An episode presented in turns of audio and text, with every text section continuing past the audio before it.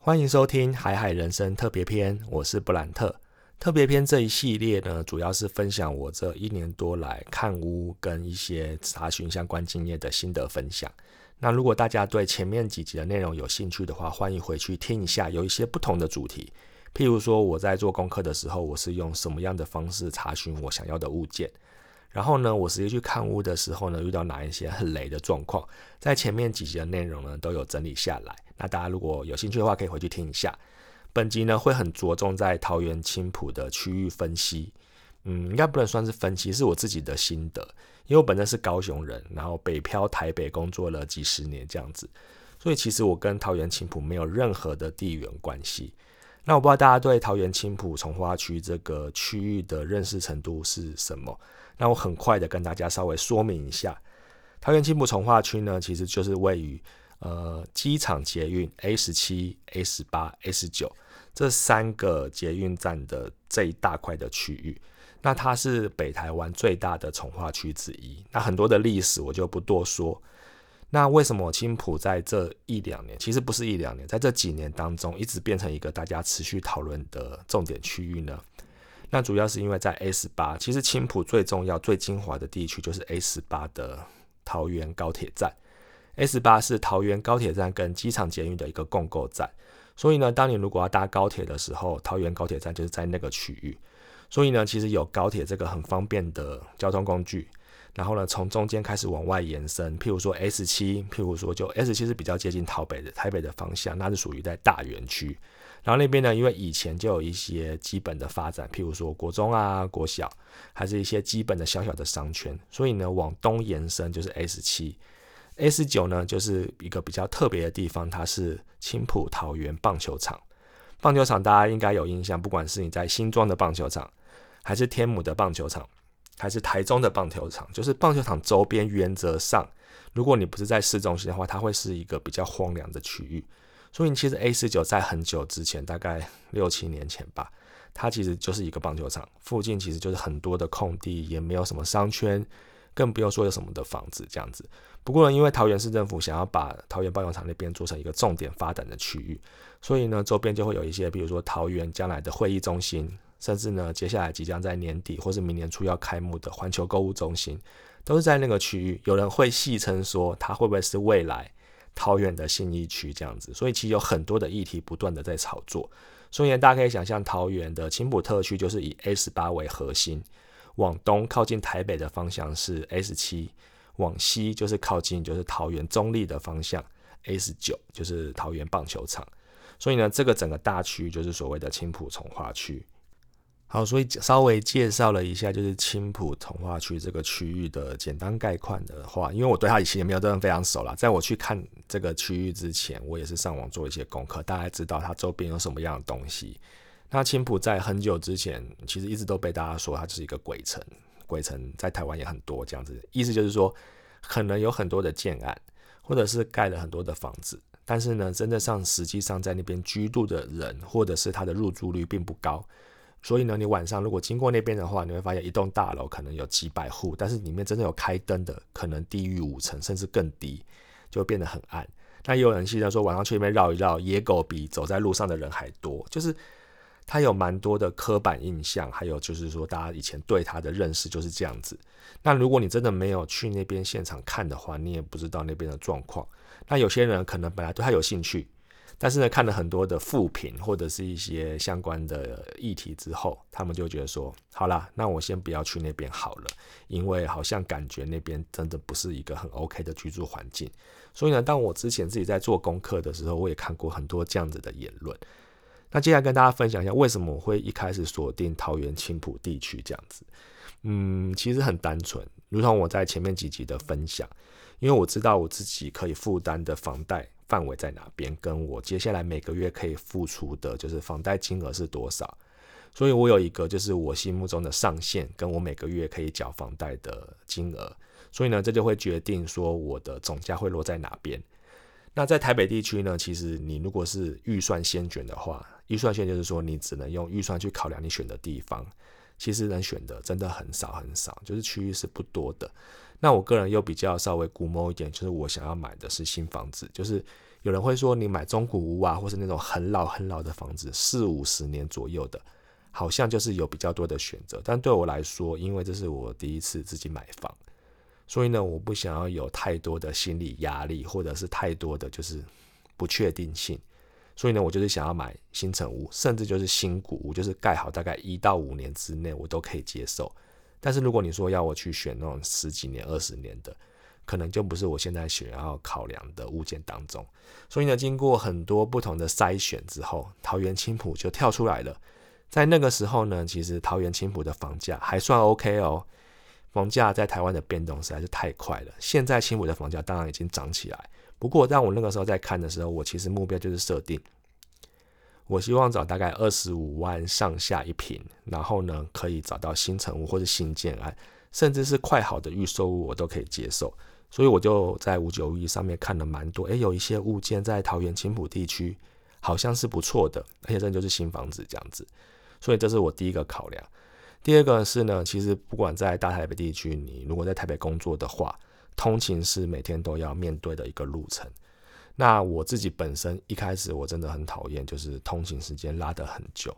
所以呢，其实如果 想要住离公司比较近的，根本不可能，因为我公司在新义区。所以呢，不管是往东、往西、往南、往往北，所以周遭的房价都是贵到一个离谱。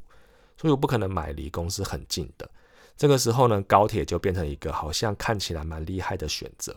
因为我那时候算了一下，从桃园高铁站到台北车站这段时间的路程大概是十九到二十一分钟。我说搭高铁，那开车的话可能要一个多小时。所以呢，高铁就变成一个不错的选项。假设呢，如果我住在桃园高铁站，就是 A 十八的附近。然后呢，如果我又可以每天搭高铁通勤，这样子，第一个，我的通勤时间可以控制在就是四十分钟或五十分钟左右单趟。然后呢，我又可以找到一个就是房价是 OK 的，我每个月负担也负担得起的。这两个东西加起来之后，就变成我当初选择青浦变成我的第一站的考量之的选择之一这样子。所以呢，当我选定这个区域之后，就开始做很多的功课，先了解这个区域是怎么样。然后决定说好，那我没有问题了。那我就跟我老婆讨论，所以呢，我们就开始了我们真正去现场看屋的这段过程。就实际上就每个周末就搭高铁到高铁高铁桃园站，然后出来之后呢，就去往我们锁定的物店去看这样子。所以呢，这个过程呢是这样子做决定的。好，接下来跟大家分享一下那时候去那边看相关物件的一些心得。其实说算是新的，其实是蛮多的遗憾。因为一开始就像我刚刚前面提到的，我希望可以找一平在二十五上下的新房子，然后平数比较大，然后可以离高铁站比较近。因为离高铁站比较近的原因，是因为这样子我通勤的时间就会减少。所以呢，我一开始我锁定的一些新建案，我都直接锁定在 S 八，就是桃园高铁站附近的一些新建案，就是其他太远的什么 S 七呀、S 九，我都先没有考虑，因为。高铁站就是变成一个你的出发点跟一个你返返家的，就是一个终点站，所以呢，那个就是一个最重要的。它有点就跟大家选择会选择靠近捷运相关的一个住宅，其实是同样的概念，就是离捷运站越近，你这样子每天到捷运站这段时间越少。那当然进捷运站之后，或是进高铁站之后，那个就是自己本身交通工具通勤的时间，那个是没有办法减少的。所以呢，如果可以靠这些捷运站或者高铁站越近。当然，你省掉的通勤时间就会越少。其实我一开始真的想很单纯，我想说，哦，就跟离捷运站很近一样啊。所以那时候我呢，我先选了一些相关的新建案，然后我就把它在地图上都标记起来，然后我也排好了的路线。然后，如同我前面跟大家分享，就是开车去看，跟实际上走路在附近的区域绕一绕，那感觉是完全不同的。所以呢，我就跟我老婆，就是每个周末礼拜六早上起来吃完早餐之后。就从台台北高铁站搭高铁到桃园高铁站，出来之后呢，就开始我们的看屋之旅。结果呢，在地图上看起来好像都在高铁站附近的新建案，其实都没有想象中的近。因为地图 Google Map 上面也会有比例尺嘛，然后我就看我最近的，我先圈起来，然后在我的房价可以负担的范围内。结果呢，当我实际上去走的时候，我才发现真的蛮远的，呃，基本上啊，大概都在一。公里到一点五公里之间，大家对这可能没有特别的概念，反正就是以我自己一个成年人，就是一般走路的速度，我没有走很快，那我也没有走很慢，其实都要走十到十五分钟左右。所以十到十五分钟听起来还好，但是呢，因为中间的路途当中，嗯，它其实没有太多的交通工具可以让你做选择。就是说，你虽然说等公车，它有公车，但是它不像台北那种公车班距很短，然后你可以随时就可以拦到车。然后你也可以选择骑 U bike，但是 U bike 的点位也没有到很多。那当然，你也可以选择骑摩托车，就是从你家骑摩托车到桃园高铁站附近的停车场，然后把机车停好再走进去。不过这样子就相对麻烦，因为我现在其实，在台北，我就走路到捷运站，然后搭捷运，然后到我公司。所以其实这个过程，我想要让它更简单、更单纯最好。所以一开始真的想的很简单，是我想要走路到捷运站，到高铁站，然后就搭高铁。然后到高铁到台北车站之后，转乘捷运到我公司，就是一个这么单纯的方式。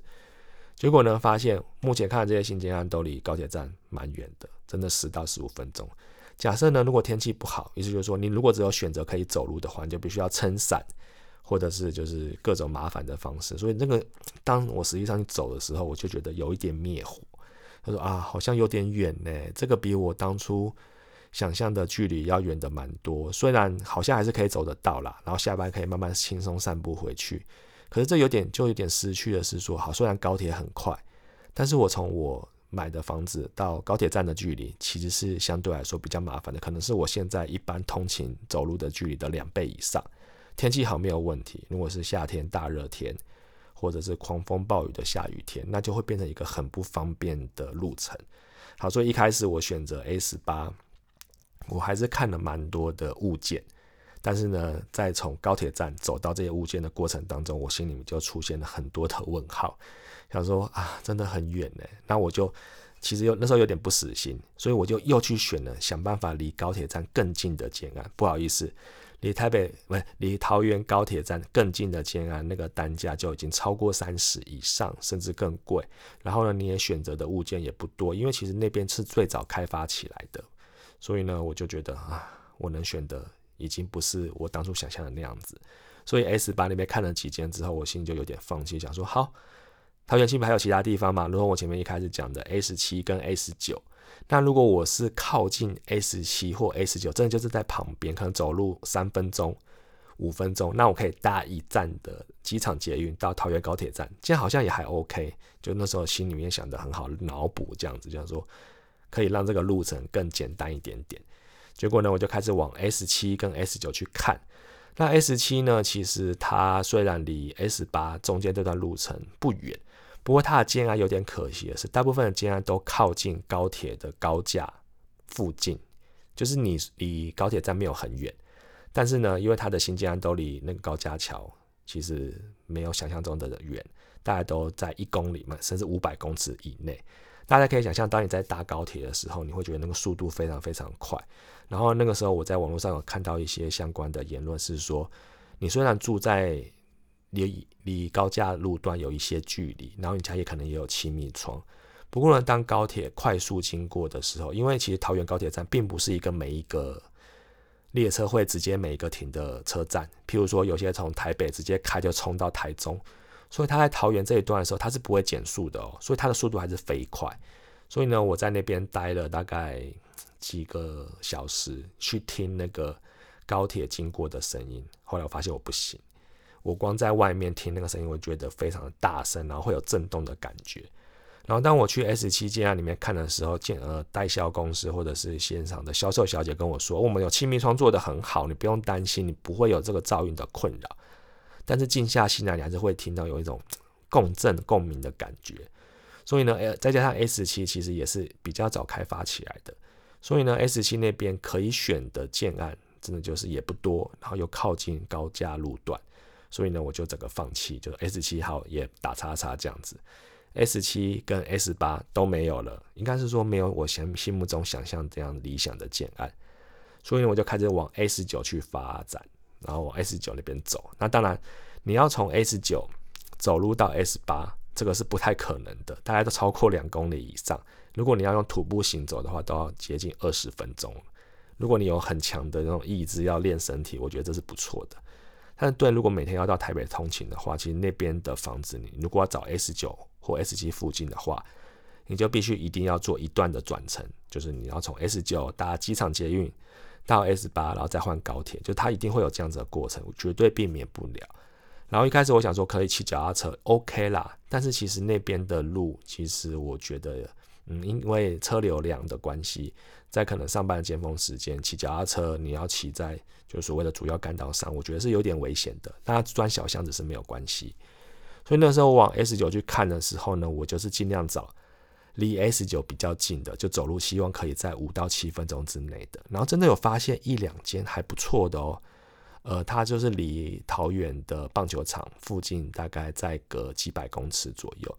所以那时候我去看 S 九，就哦，好像还有一些些可以选。不过我也发现他们的单价也不便宜了，都已经超过二十五万以上，接近三十万。当然那可以去砍啊。不过呢，我就觉得说啊，没有跟我当初的想象是一样的。然后呢，它有还有很多的考量。你从 S 九的区域，你一定要先走到 S 九。然后中间这段区域可能是五到七分钟，可能更长一点点，然后再转乘。然后我又看了一下高铁的时刻表跟所谓的桃园捷运的时刻表，有时候没有办法完全对起来。就是你要接的很好，你还可以嗯得到一个非常非常良好的通勤时间。所以呢，那个时候去看完 S 七、S 八、S 九，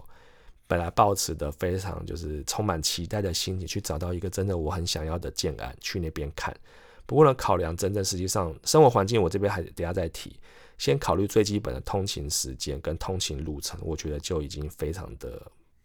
嗯，超过我本来的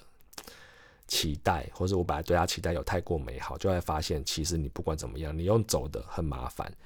你要骑交通工具，或者你要骑脚踏车，或者要用摩托车，其实那个就会更麻烦一些些。所以呢，就失去了我当初选择它最好的、最大的重要因素之一。所以呢，我看完相关之后，我就没有再继续往青浦那个区域往下看了。那这边再跟大家补充一个，是当初为什么没有选择青浦区域，还有另外一个蛮重要的原因，就是高铁的通勤费。如同一开始我所说，其实我是希望可以找一个单价比较低，在我能力范围内，我可以买到比较大一点的房子，而且是新城屋。在这个的逻辑下，我才开始选择青浦这个区域。然后呢，我那时候想说，好啦，多付一点通勤费没有关系，因为那个区域就是那样子，我必我要住在那边，我就必须要付出这样子的金钱成本。但是后来算了一下，呃，一个人从桃园高铁站到台北车站的月票，高铁月票大概是四千五百块上下。所以呢，如果是我跟我老婆，因为我们两个人的工作都在台北市。所以呢，如果我们两个都需要做这样子通勤方式的话，两个人一个月加起来，我们等于要多付大概九千多块的高铁高铁通勤费用。这个还不包括就是我从台北高铁站转捷运到我就是可能公司附近所在的捷运站这样子，所以就变成说我每个月可能要多花将近一万块的钱在通勤费用这个上面。然后我老婆把这个问题提出来之后，我自己又重新思考了一下。我每个月多花这一万块，如果把它回到我的房租成本或者是我的房贷成本里面，或许我可以再看看台北大台北地区有没有一些其他靠近捷运站比较近，但是比较远的地方。因为台北有一个非常非常好的德政，就是我们的捷运月票一二八零这件事情，我真的觉得非常的棒，因为。如果每天都有在搭捷运的人就知道，如果你是住比较近，你没有差，你可以用那个每个月搭乘次数的回馈去用这件方式。但如果住比较远的，可能单趟就要四十五块或是五十块的区域来说，月票真的是最划算的。我们每天都需要搭，而且搭的费用也不不低，所以呢，捷运月票可以帮我们省掉很多的通勤成本。所以这件事情真的是我觉得非常非常好的一个措施，希望可以继续持续下去。所以呢，那时候换算了一下。高铁通勤的费用的确比较高，然后台北地区的通勤费用是比较低的。然后呢，再加上我如同前面提到，我在看一些相关 S 八、S 九或 S 七的区域的时候，并没有非常非常理想的物件，让我觉得说我可以为了它多付一万多块的每个月通勤成本去买那间房子。所以呢，最后呢就没有再继续往青浦这个区域看下去了。这个是自己个人的考量。不过呢，我在网络上也有看到很多人在讨论，是说他们自己有些人可以接受。譬如说，他本来就是在大桃园地区工作，那青浦真的 perfect，就是那个是未来可以发展的一个很好的区域，街廓呢也比较整齐，然后呢房子也都是新的，所以它其实是很多人的首选之一。不过每个人状况都不一样，我这边跟大家分享是我自己最后觉得，不管是好的物件，还是就是每个月的高铁通勤成本这件事情，让我有一点就是打退堂鼓。所以最后呢，我并没有选择青浦区域这样子。那现在呢，大家如果有在关注房地产新闻，其实青浦这个区域的房价已经被炒起来了，真的是很夸张。从我那个时候二月开始做功课，到现在十一月，经过只有九个月的时间，现在新城屋青浦地区的新城屋以 S 八附近。来说，大概都已经接近三十五左右。我说开价，当然你实际上去议价，那个最后可能到三十或者是三十以下，不重要。但是其实呢，它的开价都已经比我当初去问的开价涨了大概八到十万左右。那为什么会这么夸张呢？主要有两个原因。第一个是之前呃给那个区域画的大饼都已经慢慢的实现，譬如说全台湾最大的 IKEA 就在桃园高铁站 S 八的正对面。走路五分钟就到了，真的是非常非常大的一个 IKEA，所以那边呢会带来很多的就业机会，然后呢周边的商圈可能也会陆续成型。第二个呢是本来在高铁站附近的华泰名品 Outlet 就已经已经发展的很完整。我那个时候大概每个礼拜去看完房子看完之后，我都会跟我老婆去 Outlet 逛一下。其实周末人真的超多的，然后里面有一些餐厅啊，你要买东西其实也很方便。当然不会每天去买 Outlet 货。但是那边你把它想象成一个就是类似百货公司的概念这样子，再来呢，还有就是在暑假炒得非常非常凶，就是 X Park 水族馆这件事情。所以呢，很多的利多在当初你去看房子，他们跟你说我这边之后会盖什么什么什么东西，我这边会发展起来，我这边会变得非常的繁荣。所以那个时候所谓的大饼，现在都逐渐的实现。所以当这些东西都盖完之后呢，建商的开价就不会跟你客气跟手软。因为他们说这个东西盖好，你可以看到我没有骗你哦，所以他们很敢开，这是第一个。第二个是呢，其实呃，根据我自己的资讯，或者是相关人，或者是网络上查询资料，其实有一些人是有心的在炒作青浦地区的房价。青浦在五六年前已经炒过一波，那个时候也是被炒到一平三四十万，然后非常非常夸张。大家可以想象，五六年前没有 IKEA 哦，没有什么 Outlet 哦，也没有所谓的水族馆这些东西。以前被炒到三四十万，那个时候真的是买一个梦想，很佩服那个时候敢买的人。然后后来房价崩盘之后，掉回一平二十几万上下这样子。结果呢，今年因为这些所谓的大饼都被实现了，所以呢又被炒作起来。然后呢，对建商或者是一些投资客来说，他们真的没有差。原因是因为如果这段时间我房价炒起来了，呃，十个人里面可能有两个、三个买了，他们愿意接这样子的。所谓的价格对他来说就是赚啊。那如果真的卖不出去或卖不动的话，他之后减下来只是回到可能我今年年初看的那样子的水准，可能就二十五万上下，对他们来说也没差。在台湾这虽然是一个自由的市场，不过呢，很多特别的区域，不管是从化区或者是之后有机会跟大家讨论新竹这个区域，就是只要有心人士愿意操作，